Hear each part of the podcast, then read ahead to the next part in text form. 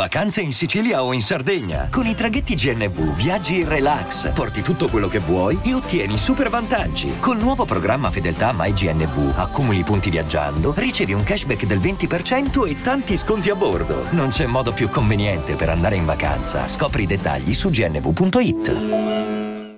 E adesso un bel caffè finito. Perché rischiare di rimanere senza caffè quando puoi abbonarti a Caffè Borbone? Prezzi vantaggiosi, costi di spedizione inclusi, tante possibilità di personalizzazione e l'abbonamento lo sospendi quando vuoi. Decidi tu la frequenza, la qualità, scegli tra le cialde e capsule compatibili e crea il tuo mix di gusti e miscele. Mai più senza caffè con l'abbonamento Caffè Borbone. Tutte le info su caffèborbone.com. Io sono una persona molto restia nel dire grazie a un genitore, perché per ogni cosa eh, di cui dovrei ringraziare, eh, insomma ce ne sono centinaia, migliaia, forse anche di più, e, e comunque, oh, insomma, non è che ho dei genitori che sono delle cattive persone, anzi tutt'altro. Ma per ogni cosa per cui devo dir grazie ce ne sono altrettante di cose per cui o devo dire prego o devo dire vaffanculo fondamentalmente.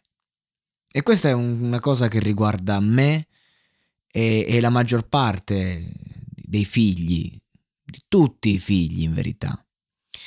E comunque un, un problema che, che trovo quando parlo soprattutto con giovani ventenni che vedo che i loro più grandi limiti sono proprio camuffati da, da quelli che dovrebbero essere i loro plus e derivano da lì, dai genitori.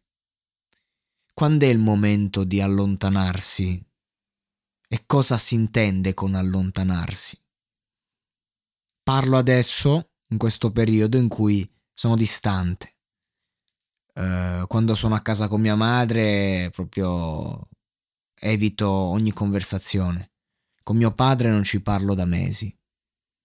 Non sono arrabbiato con nessuno dei due. Semplicemente è che quando a loro gli do troppa confidenza, eh, potrebbe venir loro l'insana idea di volermi bene, di provare ad amarmi e delle persone che non sono in grado di farlo. Perlomeno per quanto riguarda i figli, poi non lo so il resto. Questo è, non è un problema che riguarda solo me, ma è un, un, cambio generazionale che c'è in questa generazione in un modo, c'era prima in un altro modo, ci sarà un domani. Ed è anche molto frustrante sentirsi dire, soprattutto in certi anni, che comunque sarà lo stesso quando io sarò padre, quando i miei coetanei saranno padri, madri. Questo è molto relativo.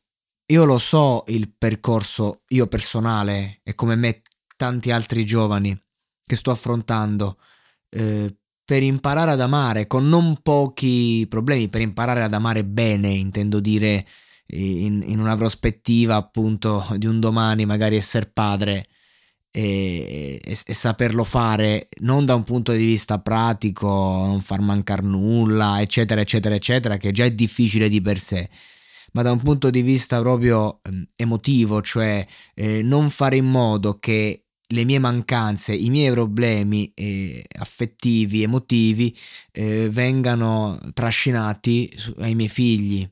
Che, e questo esercizio lo faccio tutti i giorni con le persone che ho attorno eh, quando mi, mi imbatto nella società e non è facile, non è affatto facile. E, e quindi sono in una fase in cui sono, sono distante, eh, pur eh, insomma mi, dispiace questa cosa in cuor mio, eh, però è mai andata diversamente poi eh, quando invece i rapporti sono stati uh, vicini non è mai andata diversamente, è sempre andata negli stessi modi, con diverse modalità, diverse occasioni, ma alla fine della fiera eh, quello che esce fuori è sempre una grande tristezza, per mille motivi, no? un, un genitore eh, che ti vuol bene, ti fa una premura, tu quella premura, per quanto riesci razionalmente a capire, eh, la prendi, la vedi come un, eh, cosa, un gesto di sfiducia. Non so, mi viene in mente mio padre che non, non sento da parecchio, se io lo sentissi, ogni volta poi iniziano consigli, lezioni di vita, eh, se gli racconto una cosa, hai fatto così, dovresti fare cos'ha. Io i risultati più importanti della mia vita li ho, li ho avuti quando ero distante da mio padre. Eh, tra l'altro anche a livello artistico, lui è un artista, io ho sempre cercato un po' di seguire il suo esempio, i suoi ideali anche artistici, in relazione al fatto che li reputo giusti, ma non attuabili nel, nel mondo di oggi, nel mercato di oggi. Se mio padre come artista fosse nato negli anni 2000, e mio padre farebbe tutt'altro lavoro perché non ci sarebbe posto nel mercato per lui. Oppure si aggiornerebbe, chiaro, perché sarebbe figlio di questi anni, ma comunque non ci sarebbe spazio nel mercato per lui, nonostante sia un grande in quello che fa. E, quindi di conseguenza che cosa vuol consigliare? Io il monologato l'ho creato che con mio padre non parlavo da mesi e l'ultima volta che ci parlammo c'era un'aggressione perché ogni volta che facevo un prodotto, un progetto, che sia musicale, no, eh, che poteva avvicinarsi a, a, ad aiutarmi a trasformare la mia passione in un lavoro, lui non era d'accordo, ad esempio. No? Poi ho sempre fatto di testa mia, però è dura. E questo è un esempio pratico. Ecco, e qui parliamo di premure. Immaginate quando invece un, un, genitore vuole ferirti, non è che lo fa apposta, perché ha una reazione, perché magari si sente ferito. Perché comunque eh, sono in quella generazione lì non hanno vissuto il grande eh, cambiamento che, che, non è solo a livello di web ma è anche sociale e proprio eh, psicologico. Cioè loro non hanno la minima idea di come va il mondo oggi. Perché comunque quando un cinquantenne, un sessantenne, un settantenne si rivolge al mondo di oggi il mondo di oggi si chiude quindi per quanto possano conoscere i giovani, non possono capirlo, non possono viverlo. Io posso dire di conoscere magari il mondo degli adolescenti di oggi, ma eh, io non sono tra i banchi di scuola, forse solo se insegnassi alle superiori potrei sapere il mondo degli adolescenti contemporaneo davvero. Non basta avere un social, non, bas- non basta andare in giro, non basta parlare. E quindi di conseguenza che succede? Che le varie problematiche che, che derivano da, da, dalle mancanze dei nostri genitori poi ci portano anche un domani, ad esempio, io ho un grande problema che mi attraggono eh, ragazze ancora oggi eh, che però no, io non sono d'accordo eh, di niente con quelle persone, sento l'attrazione verso un qualcosa di vecchio, verso un qualcosa di radicato che viene dall'infanzia e, e, non riesco però um, ad accettare perché quella roba lì non mi piace più. Cioè, come se, uno, come se fosse stato fatto con uno stampino e, e adesso c'è una scissione che va avanti da anni. E quindi che succede? Che magari ti lasci trascinare dalla, dalla ragazza che ti attrae per un discorso di mancanze sentimentali emotive e poi quando eh, vai, non riesci ad andare a fondo, perché ovviamente razionalmente quella roba non ti piace più, perché l'hai sdoganata, perché non ti interessa. E quindi praticamente crei solo un grande, un grande disagio a te e all'altra persona. Questa è una cosa che mi capita spesso con determinate ragazze. E a rimetterci sono io, che poi devo farmi da parte, perché già so cosa sta succedendo che sto cercando di ricreare una dinamica familiare che però non, non, oggi non, non reputo giusta, non mi piace. Questo è un esempio, quando dico siamo fatti con gli stampini, e anche lì quando ci incazziamo, noi ci ispiriamo a chi abbiamo visto discutere, a chi abbiamo visto incazzarsi, a chi ci ha insegnato a incazzarci. E poi anche l'amore, eh, al lavoro. A un certo punto noi dobbiamo diventare nostra madre, nostro padre, nostro figlio, sono io mio figlio, disse Carmelo Bene. E il, il problema è che si riesce con, con, con, l'allenamento, con la testa, con la disciplina, a diventare in qualche modo noi stessi o ad avvicinarci. Purtroppo poi nei momenti veri, delicati della vita, è lì che sei aperto come una cozza e lì escono i tuoi fantasmi più grandi. E, e fare la scelta giusta comporta che con te stesso paghi un conto salato. Perché appunto c'è come un'incongruenza. Io così che mi, che mi sento. Quando faccio un discorso così personale, lo faccio solamente perché ho riscontrato che è così per molti. Quindi non è che sto qui a fare i miei diari, anche se lo farei volentieri, l'ho fatto, però ci, ci tengo proprio a, a raccontare la mia prospettiva perché la mia storia può parlare più di mille teorie che posso fabbricare sul caso. Quindi arriva al punto in cui bisogna proprio distaccarsi, cosa che, ho fatto mille volte, poi bisogna anche riappacificarsi in qualche modo. Eh, il problema è che poi bisogna mettere dei limiti e l'amore non conosce limiti. E questo, questo è, è, ci ha portato alla società di oggi, la società usa e getta come la chiamo io, la società dove tutto ciò che dovrebbe essere infinito ha un limite e tutto ciò che ha un limite appare sia infinito. Una società dove eh, sentiamo la necessità di, di scopare brutalmente eh, con persone magari sconosciute tramite app di incontri. Dobbiamo no, lì e, e riusciamo con un cinismo incredibile a una persona con cui abbiamo mostrato il nostro corpo eh, a, a dimenticarla il giorno dopo. Questo non è che i giovani d'oggi sono andati al delirio, è che il mondo prima era tutta una menzogna. I giovani d'oggi, i ragazzi di oggi, non solo stanno cercando se stessi, ma stanno cercando delle vie per capirsi, delle vie che, che, che, che possano farli godere. E questo è. Stanno cercando la loro libertà. Perché veniamo da un mondo che è fatto di menzogne.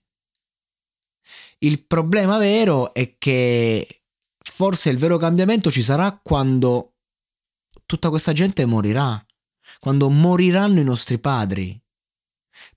Perché purtroppo finché sono presenti e an- ancora continuano in qualche modo a-, a dire la loro, a fare la loro senza capire un cazzo fondamentalmente.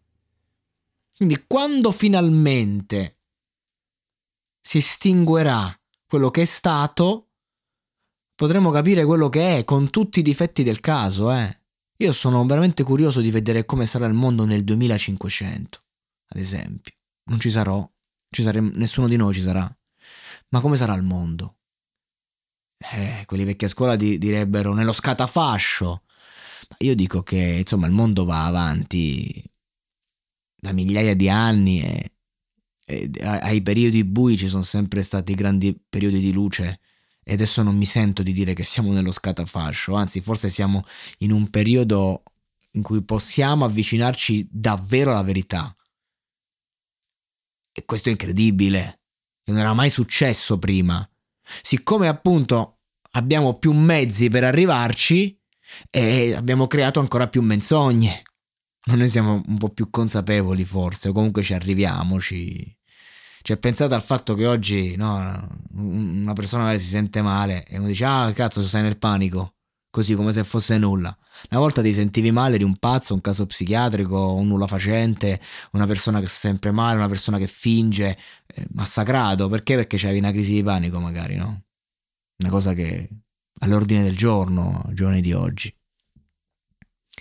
E quindi sono sempre loro, i nostri genitori, i nostri nonni e tutta questa gente qui che non è stata in grado di fare un passo indietro, perché non possono fermarsi e andare fino in fondo davvero, altrimenti vanno fuori di testa, altrimenti vanno ad ascoltare un dolore che è lancinante.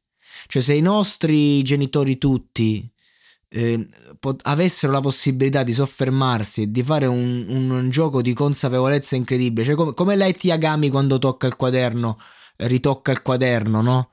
Eh, praticamente salirebbe una cosa che si butterebbero il 70% dal primo balcone che trovano. Perché è un dolore che loro non conoscono e che invece a noi ci siamo abituati. C'è questa gente che a 20 anni si sposava, a posto, fa il figlio a posto. Perché nel momento in cui arriva il momento in cui invece devi ragionare, devi capire, sposiamoci, chiudiamoci, basta. Io se a vent'anni mi fossi chiuso a fare la vita dei nostri nonni, cioè, sarebbe stata la fine per me. E io non è che dici sono quelle, quel pazzo scellerato, anche se ai tempi ero considerato tale. Sono uno che poi nella vita ha dimostrato che gli piace pure stare tranquillo. E... e quindi di che stiamo a parlare? Quando è il momento in cui bisogna allontanarsi? Cosa vuol dire allontanarsi? Quando è il momento che bisogna riavvicinarsi? Come funziona? Questo non lo so. Non ne ho idea. So solo che quando se ne va la rabbia riesci a vedere le cose chiare. E magari la rabbia è l'unico appiglio che, che certe persone hanno con te. Adesso sto esulando, sto andando proprio nelle persone in generale. Ma tu ci vedi chiaro. E quando ci vedi chiaro è ancora più difficile perché vedi i rischi, è più facile essere mossi dal senso di colpa, è più facile essere mossi da, da, da, da, istinti primordiali quando si soffre o quando si è particolarmente euforici o quando si è in uno stato di noia, di stallo. Il difficile è prendere una scelta quando si è lucidi, quando si vede chiaramente dove c'è il pericolo e dove invece c'è la, la cosa giusta. Cioè, ogni cosa ha lati luce e lati ombra. Quando vedi solo la luce è facile dire sì, quando vedi solo, solo le ombre è facile dire no, ma quando le vedi entrambe, sei in grado di scegliere la luce consapevole dell'ombra? Sei in grado di scegliere l'amore consapevole del dolore che provoca? E sei in grado di vivere senza amore dall'altra parte? considerando la solitudine e il dolore che provoca. Ma che facciamo? Per rinunciare al dolore della solitudine non, stiamo mai da soli? O per rinunciare al dolore dell'amore non amiamo? Io non lo so, mi, mi affido anche alla storia di, di, di tanti uomini che hanno vissuto questa terra prima di me. Ascolto, vedo, cerco di capire e poi vado dentro me stesso, cerco di capire dalle mie scelte. Quello che ho capito è che io, ad esempio, n- non permetto più a un genitore di darmi, di darmi un consiglio. E i miei genitori eh, sono, fanno solo quello. Che non, non, lo fanno perché vogliono dare un consiglio, è così, non sanno che cazzo devono fare, non sanno come gestire il rapporto, non sanno come si ama. Allora fanno solo quello. E io che non accetto più nulla di personale, non ce l'ho con te, non ce l'ho con voi. Ma io non, non accetto. Semplicemente perché non sono d'accordo con il modello che mi viene presentato. Perché paradossalmente un cellangolo di 17 anni può darmi un consiglio molto più utile di un uomo di 60 anni. Perché lui vive questo mondo a 360 e quello che dice lui mi è, mi è nuovo. Quello che può dirmi un vecchio difficilmente mi è nuovo perché già me l'ha detto, già mi è stato detto, già mi è stato ripetuto, già ho analizzato. E ti viene ripetuto ancora perché sono persone limitate, obsolete, andate. E va benissimo così. Forse è la presunzione. Basti pensare a, al fatto che comunque questa è tutta gente che che, che se, se metti in dubbio la figura divina, sei un pazzo, sei un miscredente, perché per loro era così, paradiso inferno, Gesù gli angioletti. Io credo che il mondo spirituale sia molto più complesso. Credo che la morte sia una questione che riguarda lo spirito e se c'è vita dopo la morte è un qualcosa che riguarda appunto l'anima e, e non credo che ci sia un immaginario, una cosa del genere, no, non possiamo saperlo, ma quanta presunzione hai per mettere al mondo un figlio e imporgli come dovrà morire, come dovrà resuscitare in un altro mondo? Questo è, non è mettersi al posto di Dio, non è il primo peccato che Dio condanna. Io ad esempio, a livello di fede, credo in Gesù Cristo, credo in quest'uomo che c'è stato e credo nel suo esempio. Cioè, a me importa ambire a ciò che è stata la figura di uomo di Gesù Cristo. Tutto il resto non posso interrogarmi, ma ecco. Io ho tutto il diritto di odiare la Chiesa, perché la Chiesa ne ha fatte di ogni nella sua storia. Non, non odio la Chiesa per partito preso, ma per i fatti concreti, per il modo in cui si rapporta, perché non mi piace. Ma questo non vuol dire che io non debba amare il prossimo, non debba seguire certi insegnamenti, non debba credere in Gesù Cristo, non debba credere in Maometto, via via dicendo. Abbandonare, sentirsi abbandonati, andare avanti, cercare di capire dirsi arrivederci un giorno e ritrovarsi dieci anni dopo. Io non lo so che cosa vuol dire essere genitore, ma so cosa vuol dire essere figlio. Esser figlio vuol dire essere un cavaliere, senza macchia, ma macchiato, senza spada, ma con uno scudo.